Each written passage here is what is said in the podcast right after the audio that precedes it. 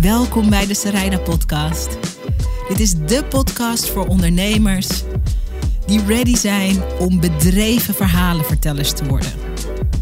Wat moet je van jezelf laten zien, zodat de mensen voor wie jij een verschil kan maken echt snappen wie je bent en wat je kan betekenen voor ze? Dat is waar ik je mee inspireer in deze podcast. Simpele tips, tools, inspiratie en ik zet je aan het werk. Leuk dat je er bent.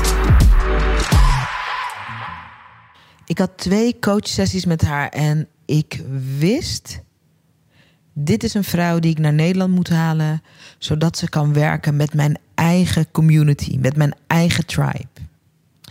Via mijn shamaan, Makosi, waarmee ik werk voor mijn business en voor mijn leven, ontmoette ik Christine. Een no-nonsense, no bullshit, bad girl manifesting queen. En als ik zeg bad girl, dan bedoel ik ook bad girl. Op de meest positieve manier. Christine is een vrouw, eigenlijk een soort high priestess, met een ongelofelijke kracht die ze heeft en die ze leent aan de mensen die ze coacht om tot diepe transformatie te komen. En wat ik fantastisch vind aan Christine is dat waar heel veel business coaching gaat over mindset en over uh, een, een minder goede gedachte um, veranderen in een betere gedachte. En waar het vooral gaat over strategie. En wat zijn de trends die we kunnen volgen in onze business? Wat moeten we wel doen? Wat moeten we niet doen? Heeft Christine een hele andere aanpak. Want haar basisprincipe is: als je je niet veilig voelt in je lijf, dan kan je de beste strategieën aangereikt krijgen. Maar dan kom je niet uit je comfortzone. Dus wat hebben we nodig om ons veilig, stevig, krachtig te voelen in ons lijf? Wat hebben we nodig om dat fundament van die rust en die stevigheid in ons lijf te hebben, zodat we zichtbaar kunnen worden. Zodat we in onze kracht kunnen gaan staan. Zodat we onze missie in de wereld kunnen neerzetten. Zodat we mensen kunnen helpen. Zodat we mensen kunnen inspireren. Zodat we het aankunnen als mensen ons begrijpen en niet begrijpen. Zodat we het aankunnen als mensen kritiek op ons hebben of lovend over ons zijn. Zodat we de impact die we creëren ook kunnen dragen. En, en Christine's overtuiging is: die veiligheid, die veilige bedding, hebben we zelf te creëren in ons lijf. Dat is geen mindset-ding. Dat zit in ons lijf. En toen Christine mij leerde werken met, als het ware, instant veiligheid creëren voor mezelf in mijn lijf, toen shifte er van alles voor mij. En toen dacht ik: oké, alles wat ik leer, geef ik door met liefde en plezier. Dat is een mooie uitspraak van mijn vriendin, goede vriendin Nicole Offenberg. En die leen ik graag. Het is ook hoe ik leef. Alles wat ik leer, geef ik door met liefde en plezier. En mensen moeten Christine leren kennen in Nederland. En dus vroeg ik haar om over te vliegen voor een uniek en zeer exclusief event op 19 januari. Om precies dit met ons te gaan doen. Hoe, hoe kunnen we onze eigen veilige bedding zijn, zodat we het grootste spel kunnen gaan spelen? Wat we te spelen hebben in ons business en ook in ons leven. En Christine heeft een fantastisch en interessant verhaal over hoe ze zelf die transformatie in haar eigen lijf heeft bewerkstelligd. Want zoals je in de podcast gaat horen, Christine komt van een diep, diep, diep verstoorde relatie met haar eigen lichaam. Ze was ooit bodybuilder. Ongelooflijk succesvol. Vloog de hele wereld over om haar perfect gesculpte lijf te tonen. En ze was helemaal niet aanwezig in dat lijf. En ze zorgde heel slecht voor dat lijf. En ze had bulimia. En ze gebruikte allerlei middelen voor dat lijf om dat lijf er optimaal uit te laten zien die niet goed voor haar waren. En waar Christine ons in deze podcast in gaat meenemen, is ah, haar super openhartige verhaal over hoe zij na allerlei omzwermingen heeft geleerd om genadeloos veel van haar eigen lichaam te gaan houden, zodat ze die veilige bedding in zichzelf kan creëren. Ze gaat dus ook leren hoe wij dat kunnen doen. En hoe uiteindelijk de wetenschap dat we niet perfect hoeven zijn. Dat we niet eerst beter, slimmer, um, vijf kilo lichter, spiritueler hoeven zijn. voordat we ons droomleven kunnen gaan manifesteren. En hoe we precies als de imperfecte, foutenmakende, het niet altijd wetende, uh, soms de dingen doen die we niet zouden moeten doen, terwijl we wel beter weten. Want dat zijn we als mensen. Hoe we in al die menselijkheid toch veiligheid kunnen creëren en toch een leven kunnen manifesteren dat gaat over onze wildste dromen. Bad girl manifesting. Oftewel, je hoeft niet een of andere engel perfecte versie van jezelf te zijn om je verlangens te gaan creëren. Ik vind het een fantastisch iets dat ik je mag voorstellen via deze podcast aan Christine. De podcast is in het Engels, want Christine ehm, komt uit Londen. Ze heeft jaren in L.A. gewoond, maar ze komt oorspronkelijk uit Londen. Dus we praten Engels met elkaar. En er zit zoveel plezier en bloed, eerlijkheid en wijsheid in deze podcast... dat ik kan niet wachten om Christine aan het woord te laten. Dus dat gaan we nu snel doen. Als je nog geen kaartje hebt voor het exclusieve event... waar ik Christine voor laat invliegen tijdens, uh, waar Christine voor laat invliegen naar Nederland om met ons te komen werken. Stay tuned, luister deze podcast. Want er zijn nog een aantal kaarten beschikbaar om exclusief met Christine, en ik ben er diezelfde dag ook bij, te werken aan die krachtige basis in je lijf. Ze gaat je de tools aanreiken om in één dag een enorme breakthrough te gaan ervaren. En om die stevigheid, die veiligheid, die rust, die ontspanning en die liefde in je lijf te kunnen voelen. Zodat je een business en een leven kan neerzetten van je stoutste dromen. That's nice, right? Check de podcast. Ik leg je precies uit in de podcast hoe je nog kan aanmelden. Geniet van de openhartigheid van Christine de eerlijkheid, de wijsheid die er in deze podcast zit. En wie weet zie ik je op 19 januari in Amsterdam voor het live event. Het exclusieve VIP live event met Christine. Christine, I am very, very happy to have you on the show. And I remember you telling me a story. And I think the first sentence of that story hit. And I was like, people need to know this. you need to be on the podcast. And it's a story you share with me on how, at the height of your seemingly power and beauty in your body, you were the least connected to your actual body. So when people looked at you and they saw perfection, you were the least connected to your body. Take me back to this time in your life, this moment of the outside world looking at you and seeing this perfect, perfect, perfect body. And the inside was feeling like what? Oh, so the thing that comes to mind is I was in Vegas. I was in Vegas for a show, and it was one of those days where I felt both like something great was going to happen and at the same time incredibly incredibly nervous and i i had worked at that point i'd worked so hard on my body i'd worked so hard to look a particular way and i'd worked so hard so that i could get to a competition and feel like i was the winner right there was this the, i had this idea that I would feel a certain way and I would just know I was a winner and I would enter the competition with that energy, right? That where I felt like a winner and everyone else knew. And supposedly I looked the best I ever had. That's what my coach had told me the night before. And um, that's how I felt like I was supposed to be feeling, right? Mm-hmm. I looked the best I ever had. And I remember I walked backstage. This was a show in Vegas. I walked backstage and there were just tons of girls milling around.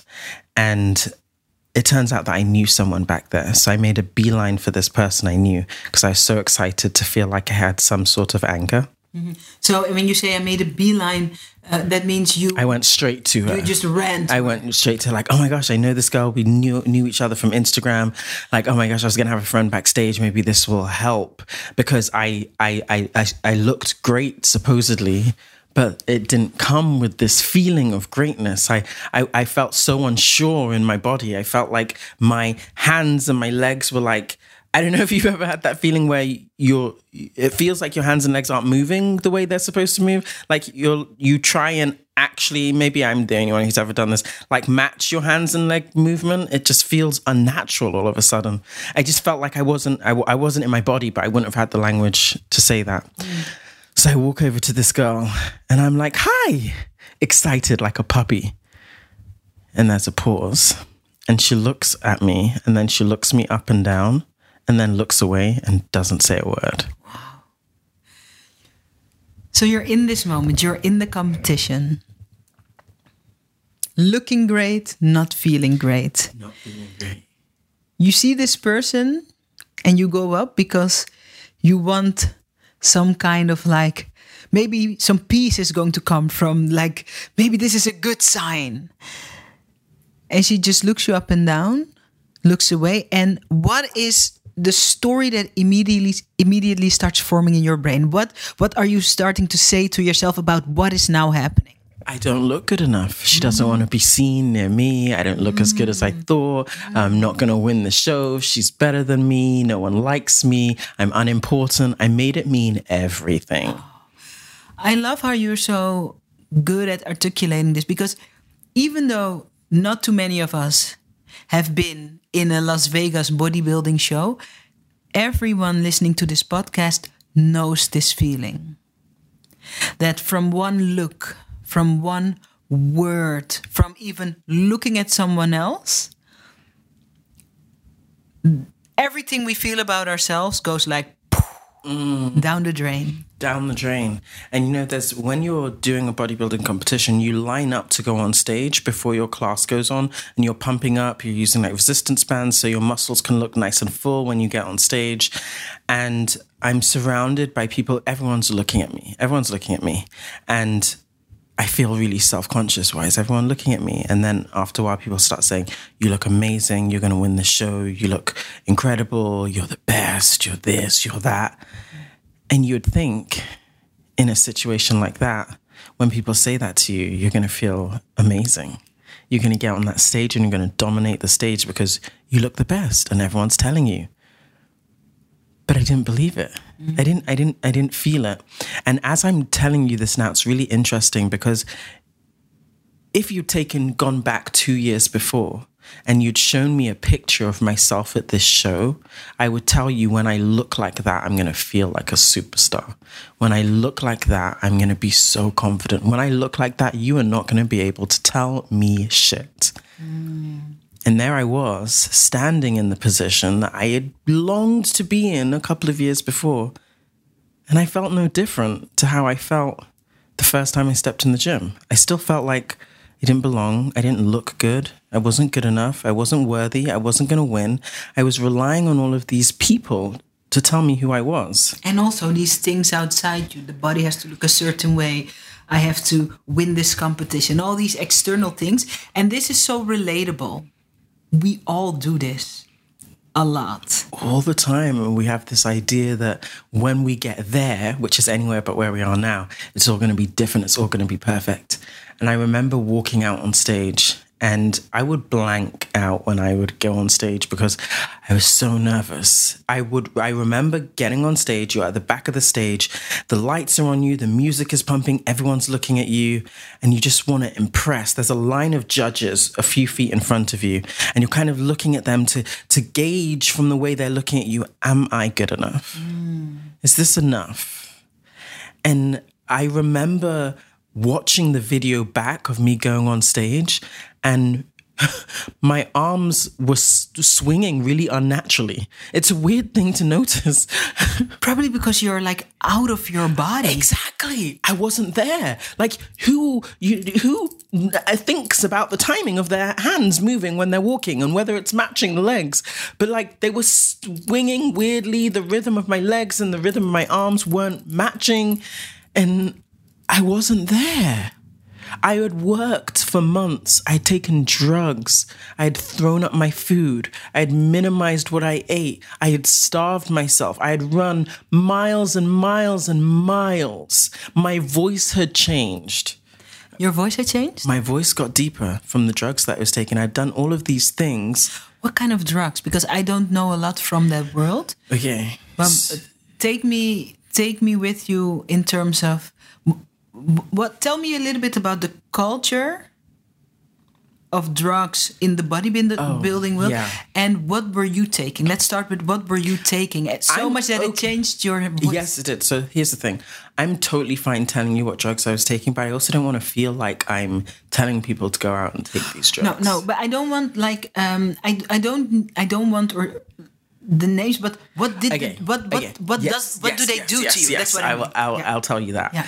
Um, because I'd done so much to be there, but then I wasn't. I wasn't there. Yeah, It's interesting. like I'd done so much preparation to be there, and I wasn't there. and then you couldn't get there also it's it, it, I I couldn't though my coach would try and talk to me about my posing and presenting the physique that I'd worked so hard to present but I couldn't because I wasn't there yeah like when it came time to to present what I'd worked for I, I wasn't available I wasn't present to to show it off he showed me a picture once I would still win. but I, he showed me a picture where I was in a line of, of other competitors. He, I got off the stage and he was like, "You weren't fucking posing, Christine." I was like, "What do you mean?" Yeah, I was. And he, there was one of my room, my teammates were next to him, and he patted, "Show her the picture."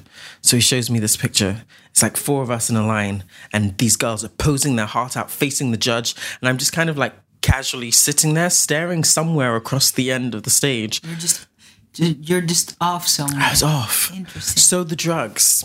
Okay, I loved I love talking about drugs. So first of all, I really loved the drug part of bodybuilding. Really? I loved taking the drugs. how why I felt powerful when I was taking the drugs, and it fooled me into thinking that I was further along than I was. Like I was mm. making some progress in life mm. because my body was changing so quickly. Mm. like progress and maybe even a shortcut Yeah, for sure. Um, and I already had have good genes for building muscle. So, and that's the thing with bodybuilding. Top the top bodybuilders are genetic freaks from what the rest of us can see. So now you throw drugs into the mix when Now- you're already a genetic freak you're like and a then superhero genetic freak. superhero genetic freak. That's what I loved about the drugs because even before the drugs, everyone would say to me, "You're a genetic freak."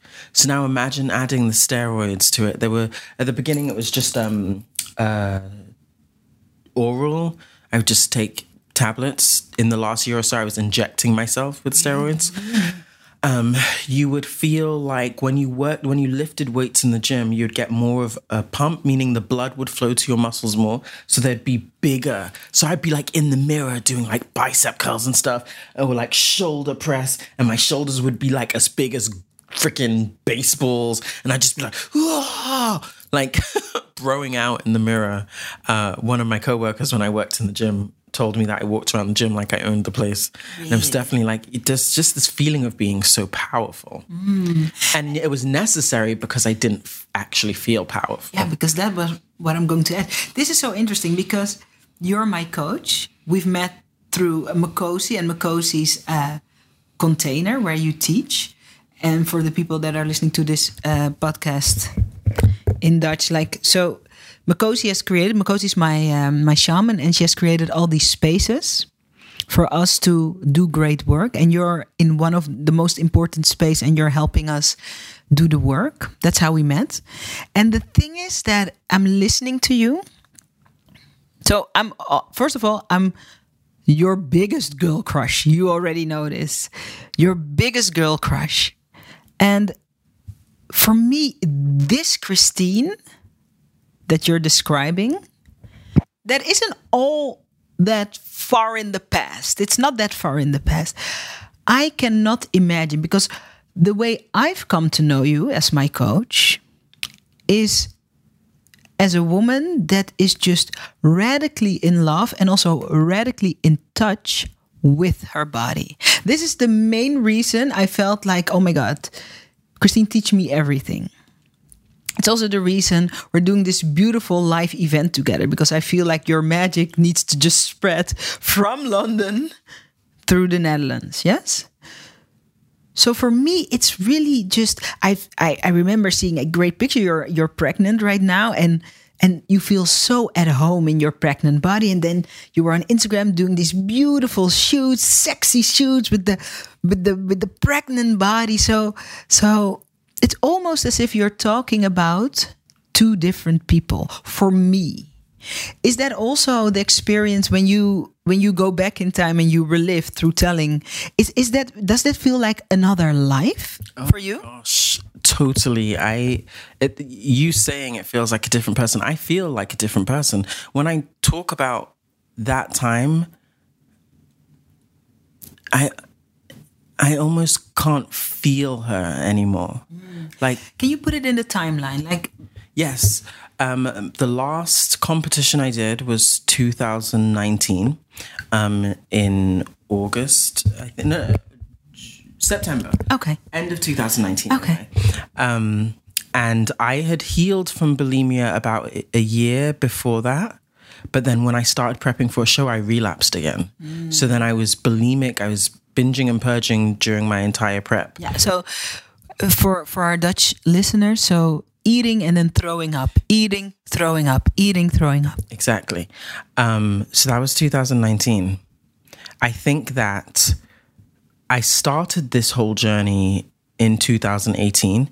It didn't really hit, I didn't embody it until starting in 2020. Um, so embody what? Um, this that's such a great question. I didn't what I was learning about personal development, about spirituality, um, the possibility of there being a different experience to what I had lived so far. I didn't really integrate that, feel that in my life, feel that in my body, see that. Mm. So 2020. So there were, and I think all people that um, work on their personal development know this difference or maybe you don't know it and then this podcast is a nice reality check for you.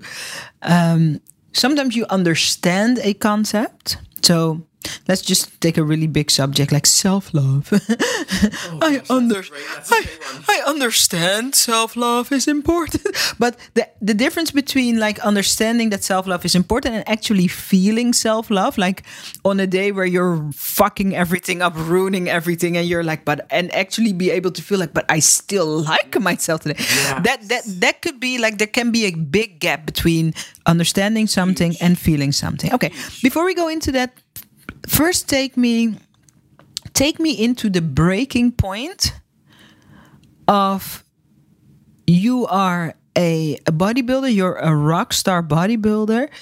The world's looking at you you have like an insane body. You're not present in that insane body. What does the moment look like when you realize this perfect body is not going to bring you happiness it's not going to bring you uh, the feeling you thought you'd have. It's not going to bring you love. It's maybe also not going to bring you self acceptance. Was there a moment that that really just woke you up? Or a moment more more likely was more like probably more like a breakdown probably.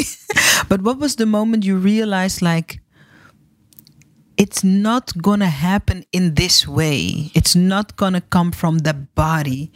It needs to come from someplace else. Do you remember? Yes, it was a process. So there was a breaking down of sorts when I first started my healing journey from bulimia, my eating disorder. Yeah. What um, made you want to heal from bulimia? Uh, I'm I, I'm glad you asked because to lose weight.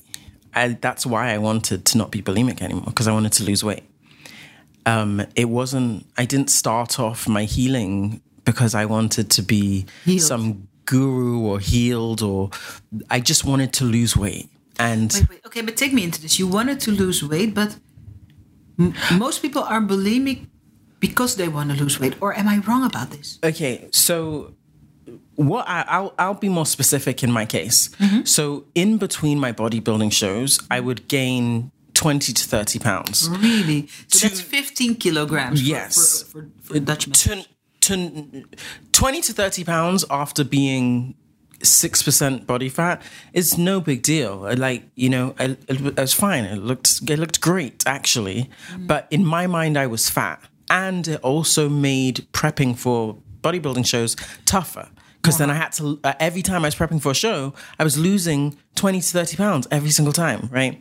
So I wanted to, I wanted to get better at bodybuilding, basically. I wanted to be more competitive. Um, I had some problem areas on my physique, and I was like, if I could stay within 10 to 15 pounds of my stage physique, that would be great.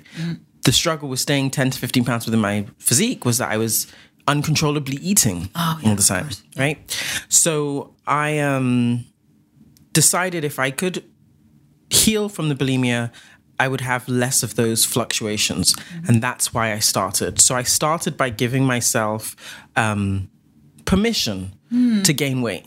Hmm. I was like, you're going to gain weight, eat whatever you want.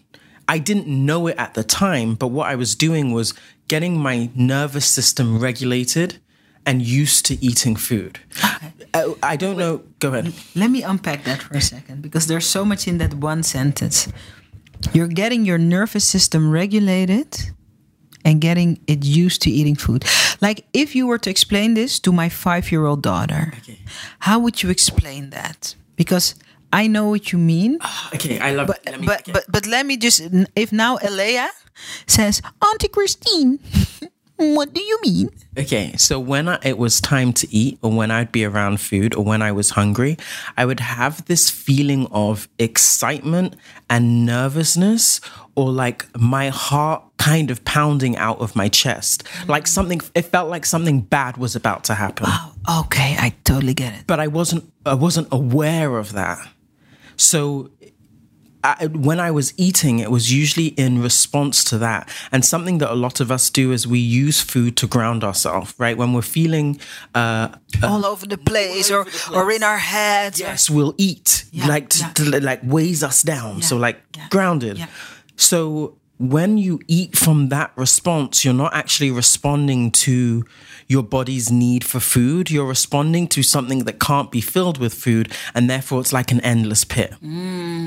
This is so important. I feel like if you're listening to this podcast right now, this I feel like for most women, also for me, this is very relatable, very understandable.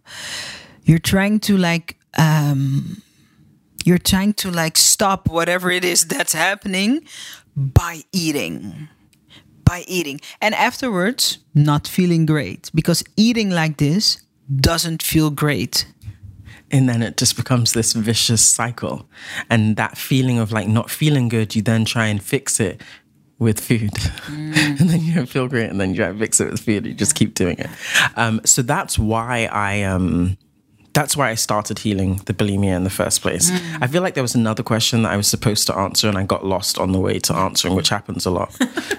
That's fine. I will bring you back. So, so that was the beginning of um, starting to heal bulimia. What I love about this story is that it's not this grand, noble story of like, I'm going to heal this condition. Yes. It was more so practical. It was practical. And you know what? You just reminded me why I was leading to. It was like that moment of where I was like, oh shit, this isn't enough. Oh shit, this this isn't the thing that's going to make me feel how I want to feel. The perfect body is not the solution. it's it's not the solution. And the thing with humans is that I was on this cycle for 12 years. It took me 12 years. It was more than 12 years. It was closer to 13 years.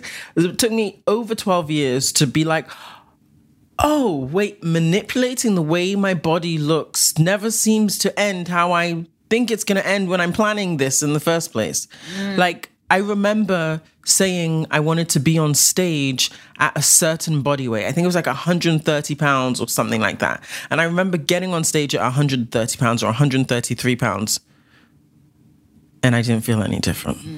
this mm. is so this is so interesting about life and it's it's it's both liberating and scary as shit Yes. Yes. And it was that fear actually that started to change everything for me. Hmm. It was in, this is when I started to integrate. It was in 2020, it was during the pandemic. and I was I took mushrooms, and oh my gosh, I feel even 2020 just feels so far. It feels like so long ago. Like I was just a different person, and I wanted to be spiritual so bad. I wanted to be like all the people that I looked up to so bad. Oh, these love and light people. Yeah. Just everything is just love I and just light. was like, I just, I just was like, I just want to be like them. My life would be better if I was just like them. Um, and something that was the rage back then, I don't know if it still is, is everyone was talking about ego death. Yeah, I still laugh because yeah, yeah, that was a thing. Like if you could only just let your ego die, you're just gonna be enlightened and it's just gonna be blissy all the time. Exactly. So that's what I wanted. And um, so I took mushrooms. It was maybe the second or third time I'd taken mushrooms. I'd taken them by myself. And I set this intention I want an ego death. Oh. And I was so proud of myself when I was asking for it.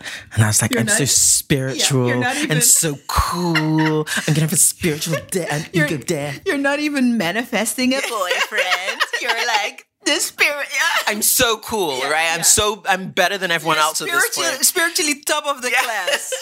Who can beat this intention?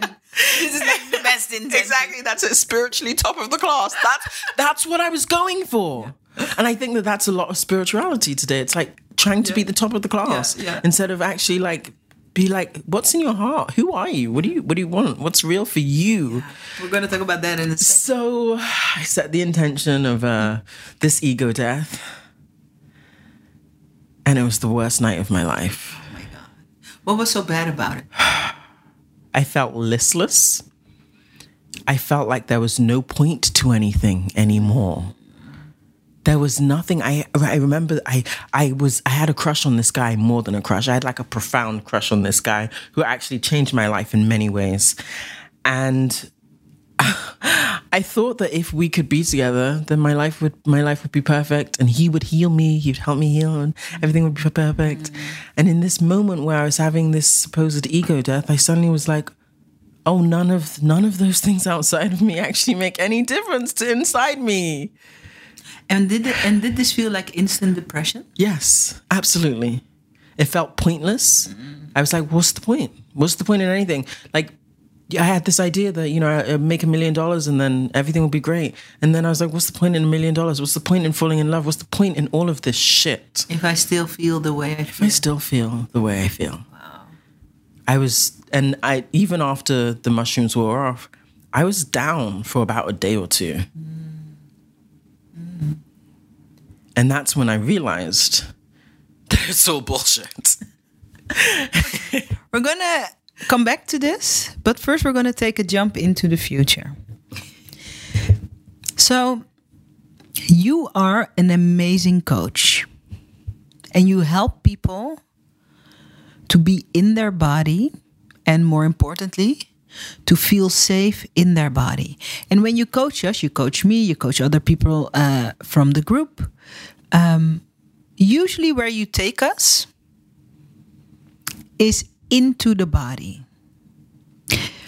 Why is it so important to be in your body? And what does it mean to feel safe in your body? Because sometimes we say these things, they sound great, but what the fuck do they mean? I'm sorry for the for the F bomb. I'm sorry for the French words.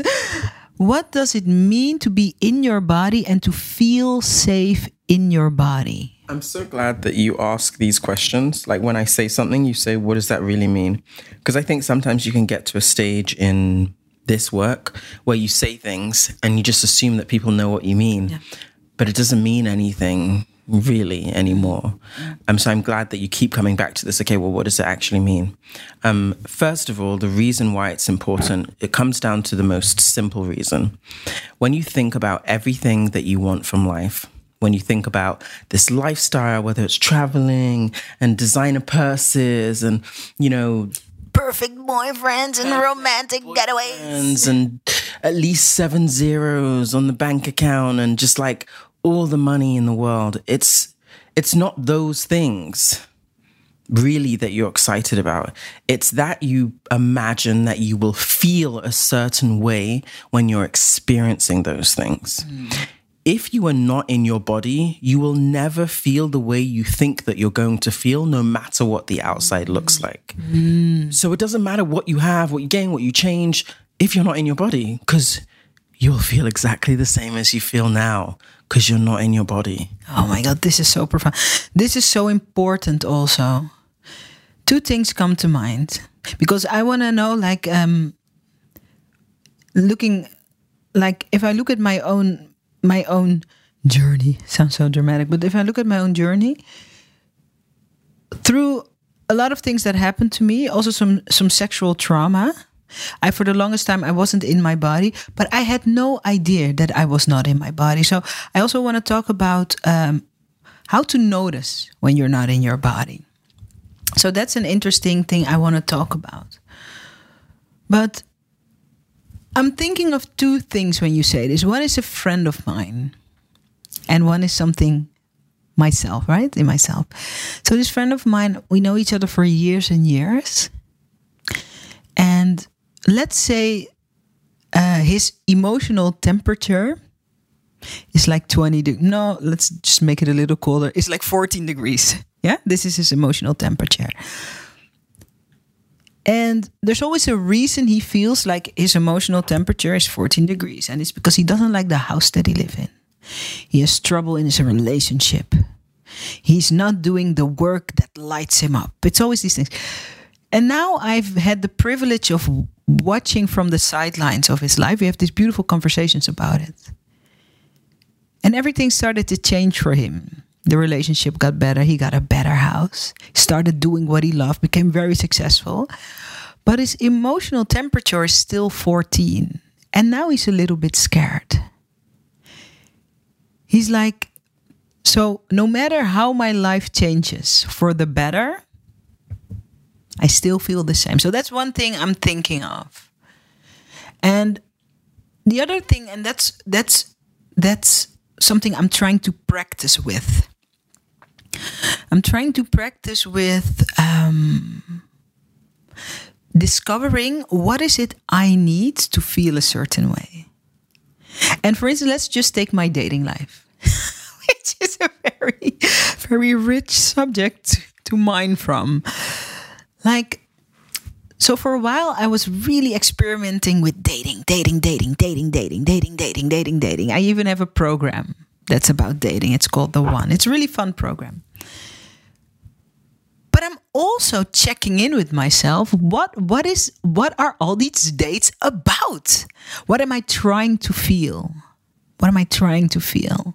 What do I want to experience? What do I think I have to create in order to experience? These are all really great questions to ask yourself. But also maddening questions because it's pretty hard to find these answers. And we're also a little afraid that if it's not the external things, then how can we turn up the temperature?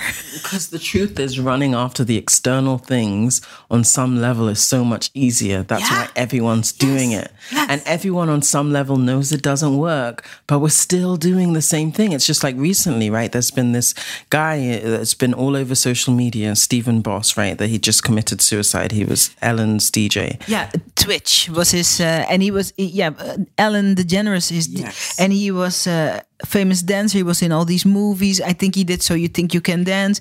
Had this perfect family on Instagram with a beautiful wife, also a dancer. All these videos, they're dancing. They have these three beautiful children. There were most likely millions of people who were looking at them and said, I want that. Yeah. I want what they have. I want to feel how they have, how they feel. And that means that I have to be a professional dancer. I have to get on TV. I have to be rubbing shoulders with celebrities. I have to be able to move and dance like that. And then I'll have what they have. Yeah, perfect bodies, uh, loving relationship, beautiful children, perfect, perfect. And then he committed suicide. And then he committed suicide. So we know that it's not about those things. And yet we still chase them. It's not because we don't know any better, it's just because it's easier to do that than sit with the truth. Excuse me. Do you want some water? Actually, water would be fantastic. Okay, let me get you some water. Thank you.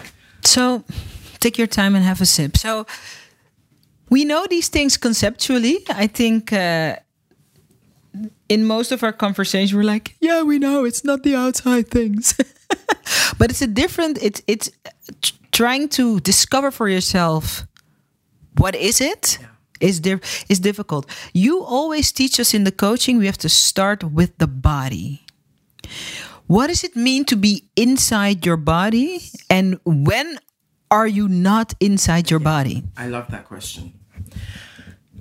There, when okay, so take a moment right now and just sit with yourself. Like, take a seat, take a deep breath, don't do anything, and just become aware of what's going on on in your body.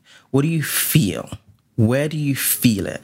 And if you want to say, I feel nothing, what does that feel like? How do you know you feel nothing? Where do you feel nothing exactly? And what makes you call it nothing? Now, at this point, when I'm saying this, a part of you might say, okay, I'm done with this, I'm bored. and I want you to pay attention to that part. Because when I talk about being in your body, it means sitting with the part of yourself that wants to run away. Mm. When you're going through something that feels incredibly uncomfortable in the body, whether it's painful, like emotional pain can often feel like pain in your body. Mm. There's this part of you, it's almost like your spirit wanting to leave. Like there's this part of you that's just like, I need to get the fuck out of here so I don't feel this. Mm-hmm. Mm-hmm. So many of us, as we've grown up, that's how we've coped with things mm-hmm. by leaving our body. Mm. I used to just escape into books. We were talking about that earlier. I would escape into these wild stories mm. or stories of like beautiful families who like they loved their kids in a way that I didn't feel loved.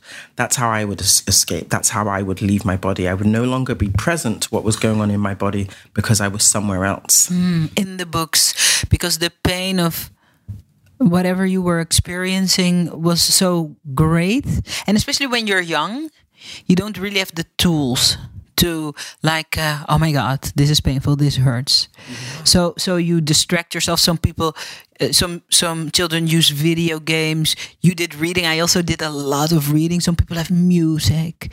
Uh, some people have drama. Drama is a great distraction. Drama is a great distraction. I'm pretty good at drama too. At least i used to be. Um, drama is a fantastic distraction. I'm so glad you brought that up because more of us than we think are attached to the drama. Like, you know, when you have this story that when it gets good, something bad is about to happen. That's the part of you that's the, attached to the drama. Mm, the drama addiction. Yeah. And I see it all the time. People are doing wonderful, but they've got to go back to the drama that they know. So they somehow throw like a spog in the works, like something to stop the whole thing, and then they're like, "Oh, when everything is good, something terrible always happens." Yeah, but then we created it for a part completely ourselves. I was uh, drama of it. Yeah. and, it. and also we know ourselves in the drama. I was uh, so I took myself on a solo vacation to Ibiza, and I was having a wonderful time, and absolutely nothing was wrong. and I, I remember this very clearly. I'm waking up on Wednesday in the middle of my vacation, already for a couple of days. Also, not even nothing is wrong, and also I have to do nothing for no one. I'm waking up. It's Wednesday. I'm waking up. I'm like, today something bad is gonna happen. I have a beautiful breakfast. I book a massage. The massage is just divine and straight from heaven. After the massage, I'm like, something is terribly wrong. I start getting stressed, Christine, for nothing. I go out to a place to have a green smoothie. The weather is beautiful. People are just smiling at me in the street. And I'm starting to freak out. And I'm asking myself, and then I had this worst day. And guess what happens? Somewhere during the day, somebody calls me to fight with me and i pick i see this name in my phone i'm like this person is calling to fight me and you know what i did i picked up why not? and it. it's the perfect day. It was already a shitty day. Not really, but and then I had a fight with that person, and then I now understand. Now I have a reason to feel bad, and I just look at myself doing that, and I'm like, oh yeah, this is my old survival mode kicking in because I was so used to survival mode throughout my my childhood and my my youth and the first years of my career. I just know myself so well in survival mood mode that when it's not there for a while, I I get scared and then create it. And it's and it has like it's a sort of an addiction. It's a hundred percent an addiction, one hundred percent, and we we don't even really notice it or we excuse it, and it's really easy to do when you're not present in your body. And what I mean by not present in your body, I, I mean like a lot of us are, are, are like uh, walking heads, right? We're mm. feeling from the mm. neck up. We mm. don't feel anything else. You know, I might say to you, "How are you feeling?"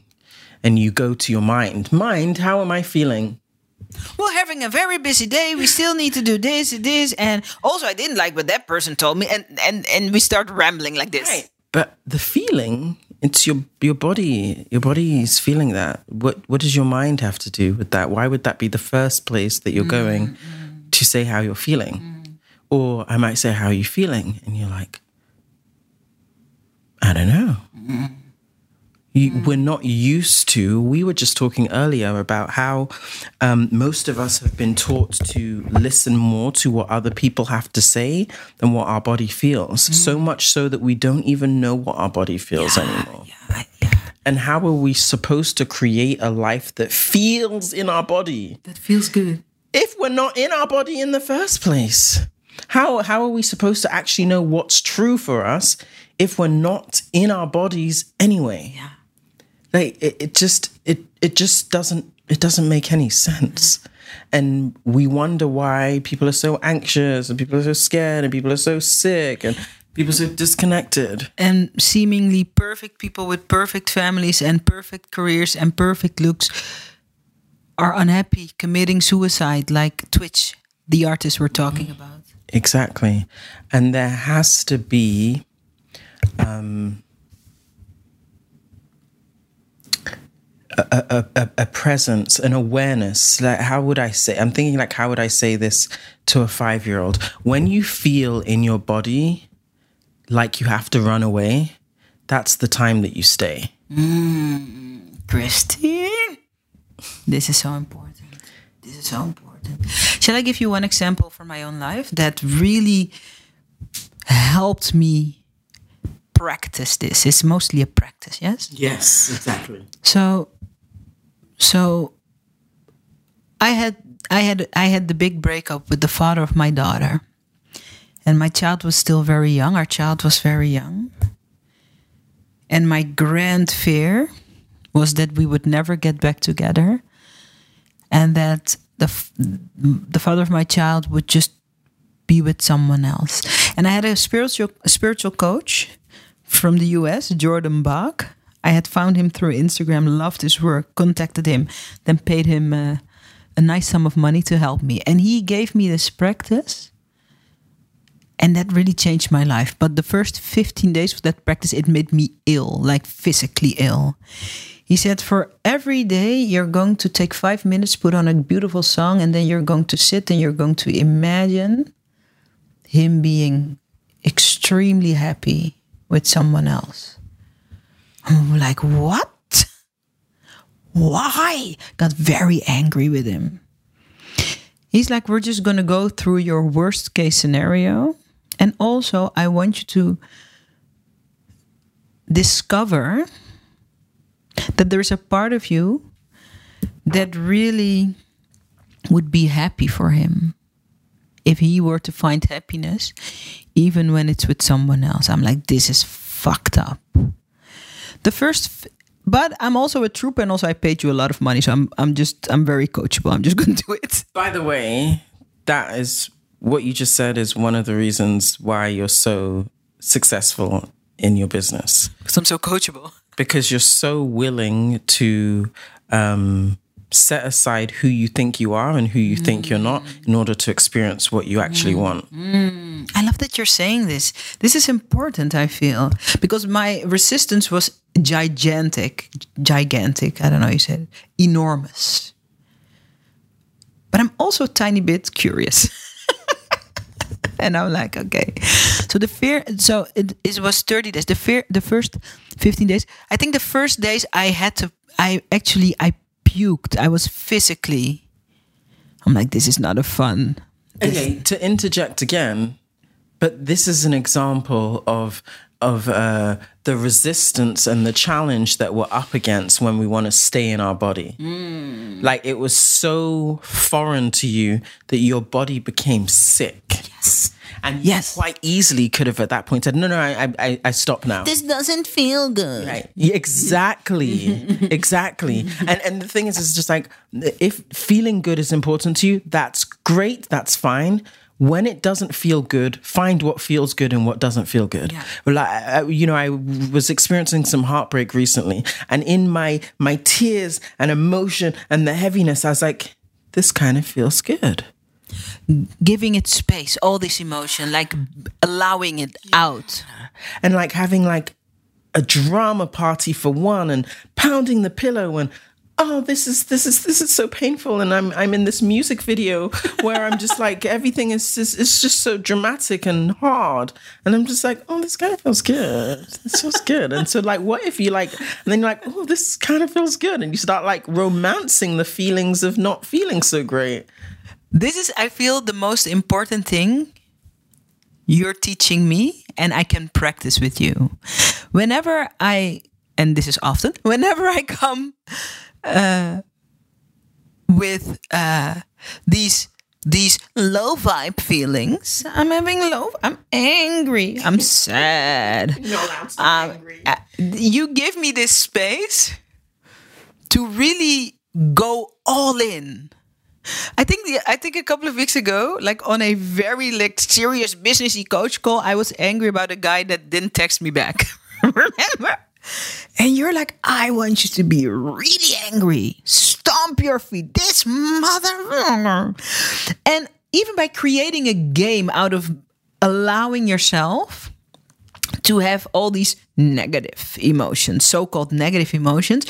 What happened was I could I could process them very quickly, real and very quickly, and also it was fun.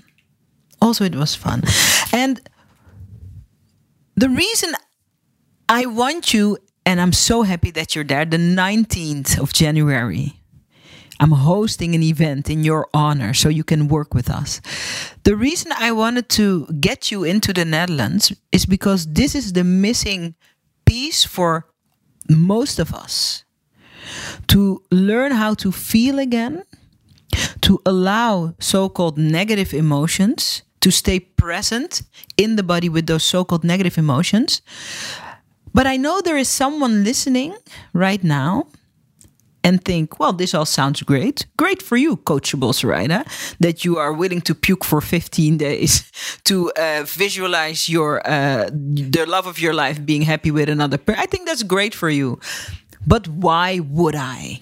Why would I? So I want to talk about what are the what are the spoils? What's what are the presents? What's the gains of and let's just start with business because y- you work with business with entrepreneurs with creative with with business people that have great business dream business women why would you go through all that madness of feeling everything in your body what what what what's the freedom to be gained from it business. There's I, I could talk about this part all day. Um, first of all, when most of us go into business, right, when we decide that we're going to start our own business, we imagine this sense of freedom. Freedom in our body, freedom in our life, financial freedom, all of it. And we the, the freedom that you desire doesn't come when you're disconnected from your body. when you're disconnected from your body, you're not actually free, right? You're you're uh, following this conditioned pattern. You're doing what other people think that you should do, and you can create a business that makes money and feels awful, absolutely or you can create a business that makes a lot of money and you feel good, and maybe doesn't even make a lot of money, but you feel great. You feel fulfilled. You feel, feel like you're free. giving back. You feel free. That is a connection that comes from within your body. this this is so important because I feel okay. I'm gonna just do my dance. When I start doing my dance, I feel like important stuff. All this entire podcast is important, but this is so important because so I've worked with. So we have more than three thousand clients in the business, but also through our free programs, I've worked with thousands and thousands of people that have businesses or want to start business. The number one reason you're willing to let go of your so called quote unquote security, the number one reason you set yourself off on this journey to become an entrepreneur, which is a journey of ups and downs. Uh, spoiler, it's going to stay a journey of ups and downs. Is when you ask people, and I've had conversations with literally thousands of women about this, it's always freedom and I think it's shocking. When I started working with you, this became so clear to me. But I think for a lot of people, as it once was for me, it's just shocking that freedom is not this concept in your mind or these external circumstances, but that freedom is created in and through the body. Mm. I had no idea. Like this thing is if you guys take a minute to instead of think about what Z just said and feel that, what does freedom feel like? Mm. Is freedom a feeling in your body or is it a thought in your head? Mm. Like picture for yourself. Think, feel freedom. What does that feel like? Oh my God. Okay, we're going to start. This podcast is going to be an hour, but maybe it's going to be a little long. I don't know. I don't know. I'm reminded immediately of this. So I have my dating course. It's called The One. I this is my pet project. You know what it's about? It's about dating and it's about finding and attracting love. After uh, you've like it, when you're in your 30s or in your 40s and your 50s and you've been through that big breakup. You know what I mean? That big defining breakup. One of the things that I love most is so I teach my uh, I teach my uh, my students, my my women, my my my girl tribe to just enjoy enjoy being on dates. Even when you're on a bad date, you can enjoy by just relaxing. Stop like trying to sell yourself on a date. Stop trying to like is this the one? Is this the one? Is going? Is he going to be the father of my children? Is this? But Was that? Is it going to be a relationship? You're out of it. You're out of it. Just be in the moment, be present. I had a date today. I was following my own recipe, had a fabulous date. Yes? For the women in my program, but also for me myself, it's just radical to be in the feeling of freedom while dating, for instance, in this example. Just to be in the feeling of freedom while being while building your business to be in the feeling of freedom while having a terrible day to be in the feeling of freedom while having great sex it's just i feel like this knowledge this way of being this this natural way of being i feel like it's been taken from us women.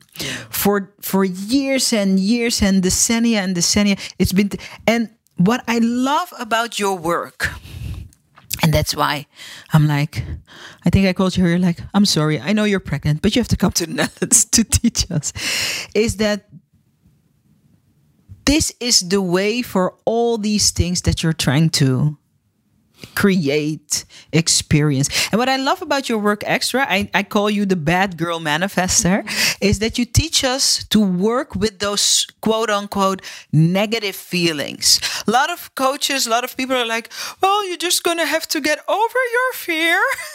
or it's like, don't be so negative. okay, even as I'm saying this, you can't see Christine, but Christine is just rolling her eyes so hard when I say it because a lot of business coaches are like, you just, you have to just be over everything and then now your successful business can start. Yes. Okay. What the the the, the severe eye rolling? Tell me, tell me, tell me, well, because this is just such bullshit. But why? It's oh my gosh, it's such BS. But also, the thing that is keeping you away from every single thing you desire is your unwillingness to sit with what doesn't feel good. It's your unwillingness to sit with what is scary. Mm. Like, even the mm. part of you that's like, I want to be fearless when I do this. You don't fucking have to be fearless to do fucking anything. I agree. It's like when you're in your body, you feel those feelings of fear. Guys, I'm scared all the time. Mm. I'm scared all the time about all of the things. Actually, in fact, right now I have super, super hairy armpits. And the reason why my armpits are hairy is because I'm terrified of having hairy armpits.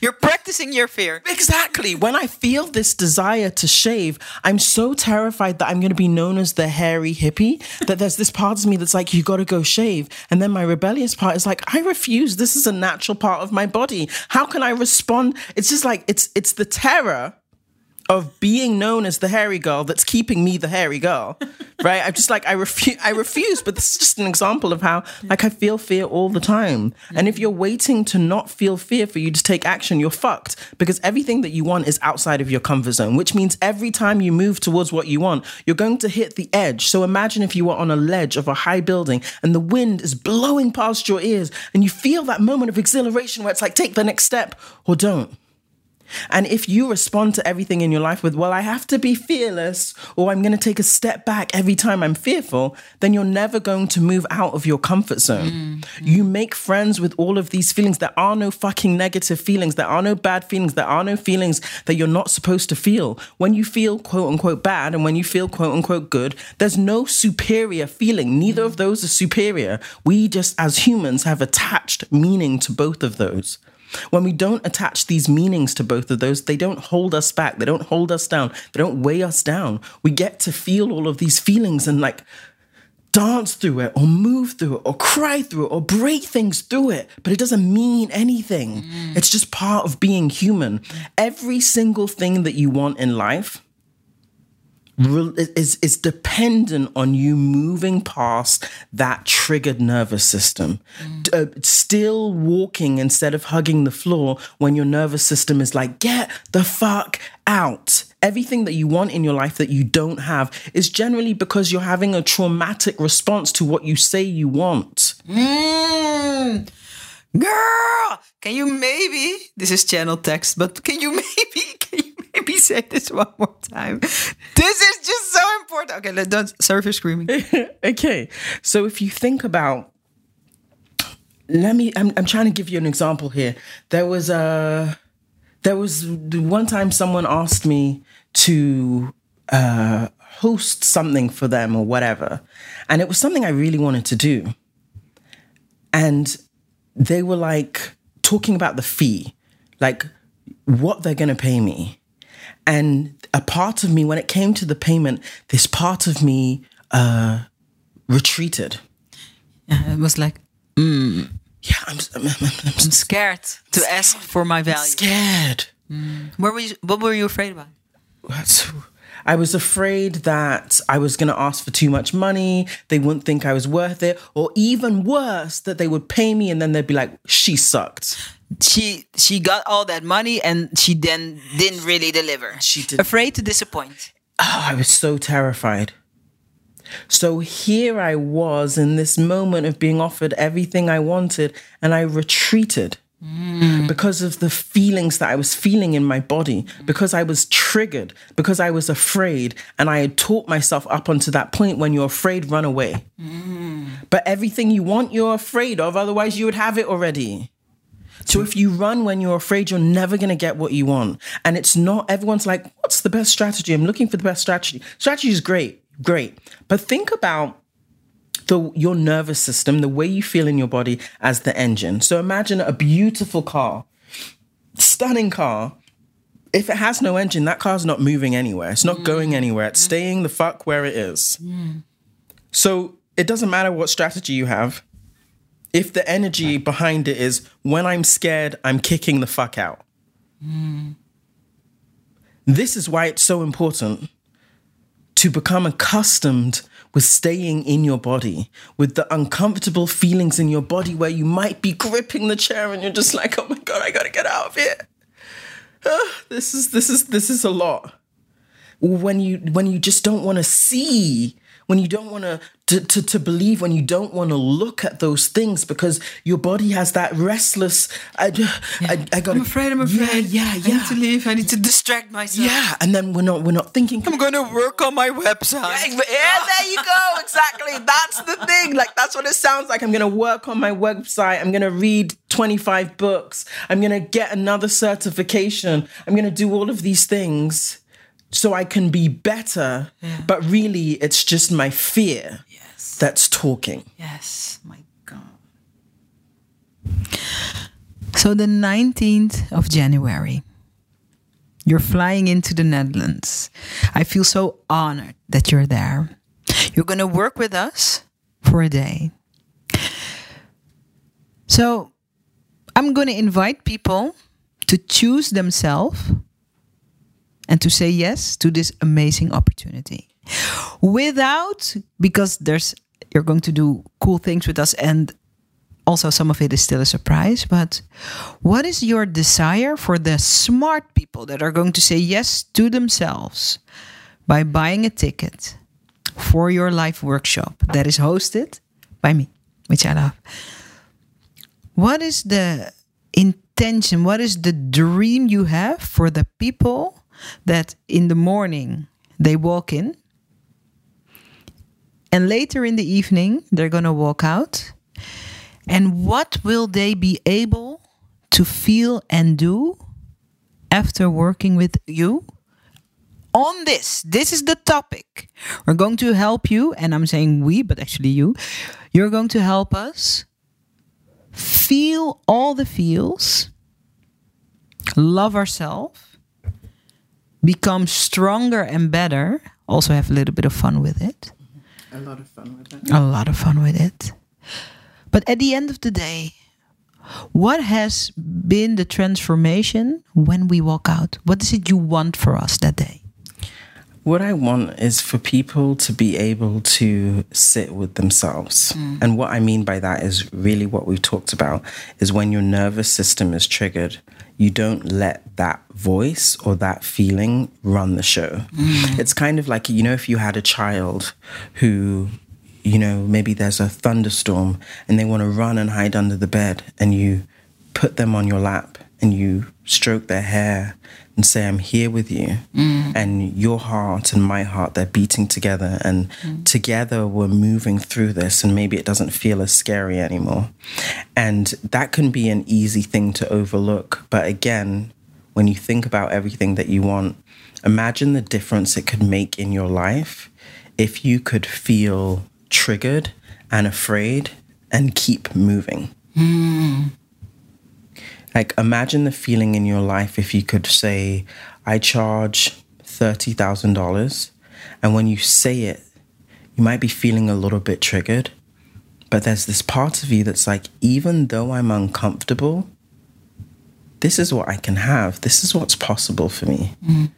These, this is the existence that I can live. Mm. And what gets to be different when I'm there. And what about if you could um I I um, I feel like religion has had such a powerful effect on all of us.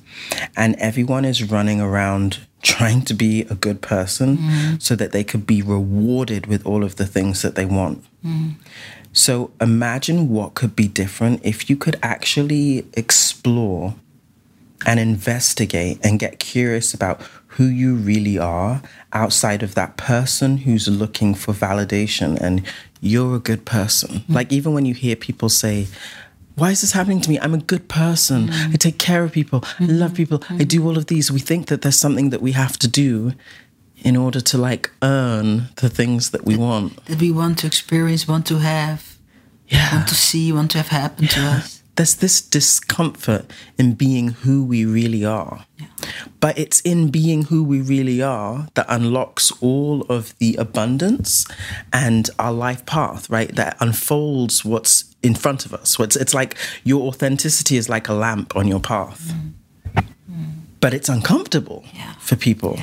So, i- i- whatever it is that you truly desire, and that could change as you as you um, you're like a flower blooming. Mm-hmm. There's more layers to you, and you're like, oh, That actually wasn't what I wanted. It's what I thought I wanted because I thought it felt this particular way. Mm.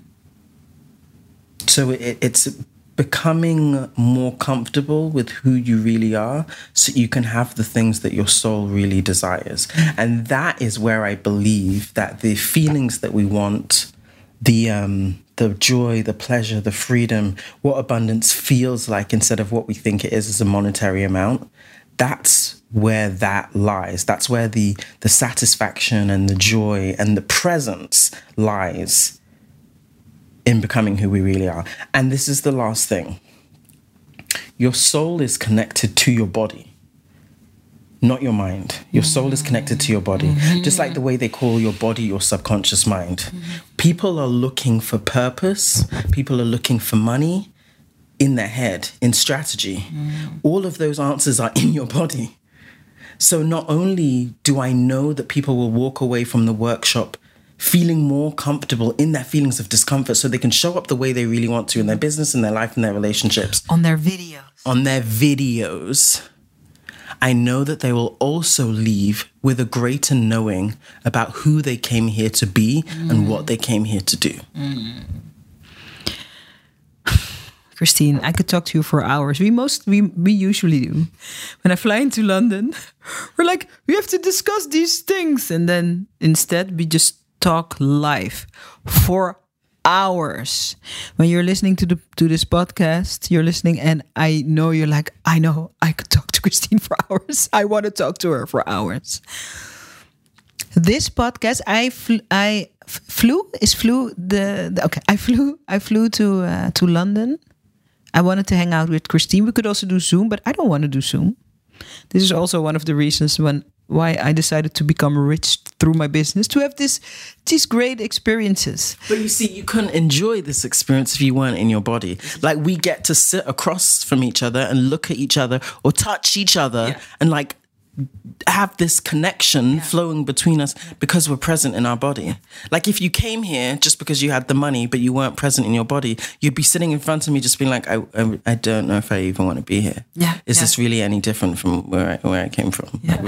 And this podcast would be completely different if we're not in our bodies discussing these important things about being in your body. This is the thing. Everything I, I I I say this all the time, but it's just like everything people say they want comes when they are in their body, when they're embodied. You can think about embodiment as the becoming of who you're here to be from the inside out. Mm. This is so good. I know you're listening to this podcast and you're like, fuck it. The 19th of January, I am there. This is what you do. First of all, you recommend this amazing conversation only if it's in your heart. Recommend it to at least two other people. People you know in your heart need to hear this right now. Send them this episode. So that's one. Second of all, go to zaraida.nl,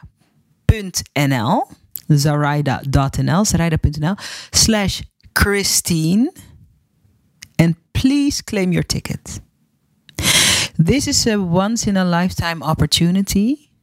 It's not going to be the only opportunity, and it's a once in a lifetime opportunity to work with Christine up close and personal. And it has the power, it has the strength to change your life. So allow yourself. Mm-hmm. Allow yourself. Also, we're going to have lots of fun. Allow yourself to be touched by this work. It's very important. And I'm just grateful that I can have a little bit of a positive uh, that I can facilitate. That's what I'm trying to say. Zaraida.nl slash Christine. We don't have endless tickets because we're in an actual, it's a live workshop. We're in the room with Christine. It's not on Zoom, it's not digital, it's a live workshop. Christine flies in, she's pregnant, flying in. So there's limited space. Make sure, and I feel like as Christine is sharing about that the wisdom is in the body.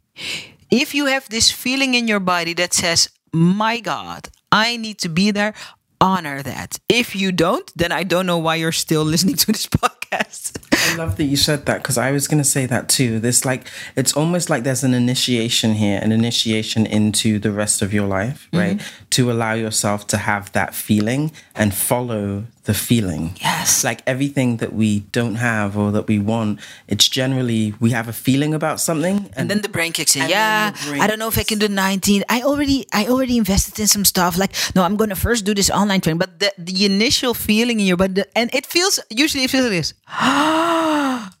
You're like, wouldn't it be great if I'm there? Honor yourself and follow that feeling.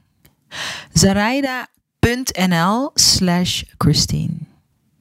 Christine, you're going to be there. I'm going to be there. I'm just going to be, of course, I'm going to uh, introduce you to the group, and then I'm just going to be a student in your in your workshop. So I'm just going to also be a student in the workshop. We're going to do some amazing things. Christine is going to take us to, through some amazing structures to work with the body. You're also a lot of fun, so we're gonna laugh a lot. we are going to laugh a lot. We're going to move our bodies a lot and also bring all of your questions as well. I'm a generator, so I respond to things really well. Mm. So having all of your questions, if you're like, if I could answer this question, my whole life would be completely different. Bring, bring them. Like, I, I just see this whole experience going mm. down. Like in in my head, it feels like it looks like you'll be able to look back and say everything changed after this workshop. Talk about a nice promise. Talk about a nice, very clear proposal for you to say yes to. And it would be you saying yes to yourself. It's not even saying yes to me. And also, it's not even saying yes to Christine. It's you saying yes to yourself with some amazing help from Christine, facilitated by me. Zaraida.nl slash Christine.